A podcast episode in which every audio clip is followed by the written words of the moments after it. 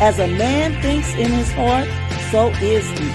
Thoughts lead to actions, and actions, habits, and habits, character, and character, destiny. Join this purple girl in her purple world as we share inspiration and build hope together, one thought at a time.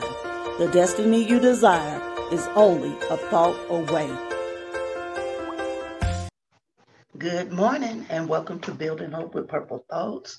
This is Justina, your podcast host, and I am super excited you are here with me this morning.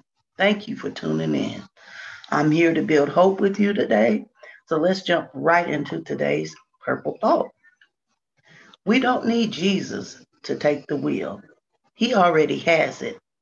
We need to take our hands off, let go, and let God. All righty, let's say it again. We don't need Jesus to take the wheel. He already has it. We need to take our hands off, let go, and let God. Wow. Okay.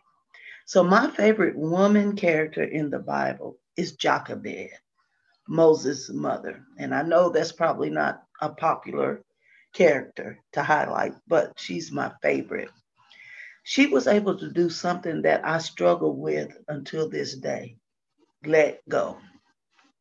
I think that is an, an amazing strength. Moses was her son, whom she had nursed for only a short time.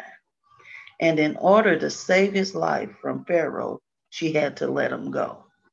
Put him in a basket, put that basket in the river, then trust that God would protect and guide him to a divine destination. That's just so powerful to me. Her story personifies my purple thought for today. She let go and let God. I personally love to be in control. Happy to report that I'm getting a little better, but it's amazing how we want to take control over the will of our life until things go bad. Then we want Jesus to take the wheel. Newsflash His hands are already on the wheel, He already has control of our lives. We just need to let go. Letting go is not easy, but is definitely something that if we do it, it will yield the best results. I'm going to repeat that purple thought again.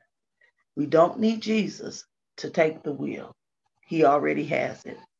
We need to take our hands off let go, and let God. I hope this thought has encouraged you today to let go and let God. Um, if this thought has been inspiring, please take a few minutes to go over to Amazon and pick up my journal, Building Hope with Purple Thoughts 2021. Proceeds go to my nonprofit, the Amos House of Faith. It was really nice having you tuned in with me this morning. Please join me tomorrow for more of Building Hope with Purple Thoughts. Have a great day. Bye bye. Thank you for joining this purple girl in her purple world. Share the inspiration by leaving a review, rating, and subscribing to the show. I'll see you in the next episode. Until then, keep hope alive.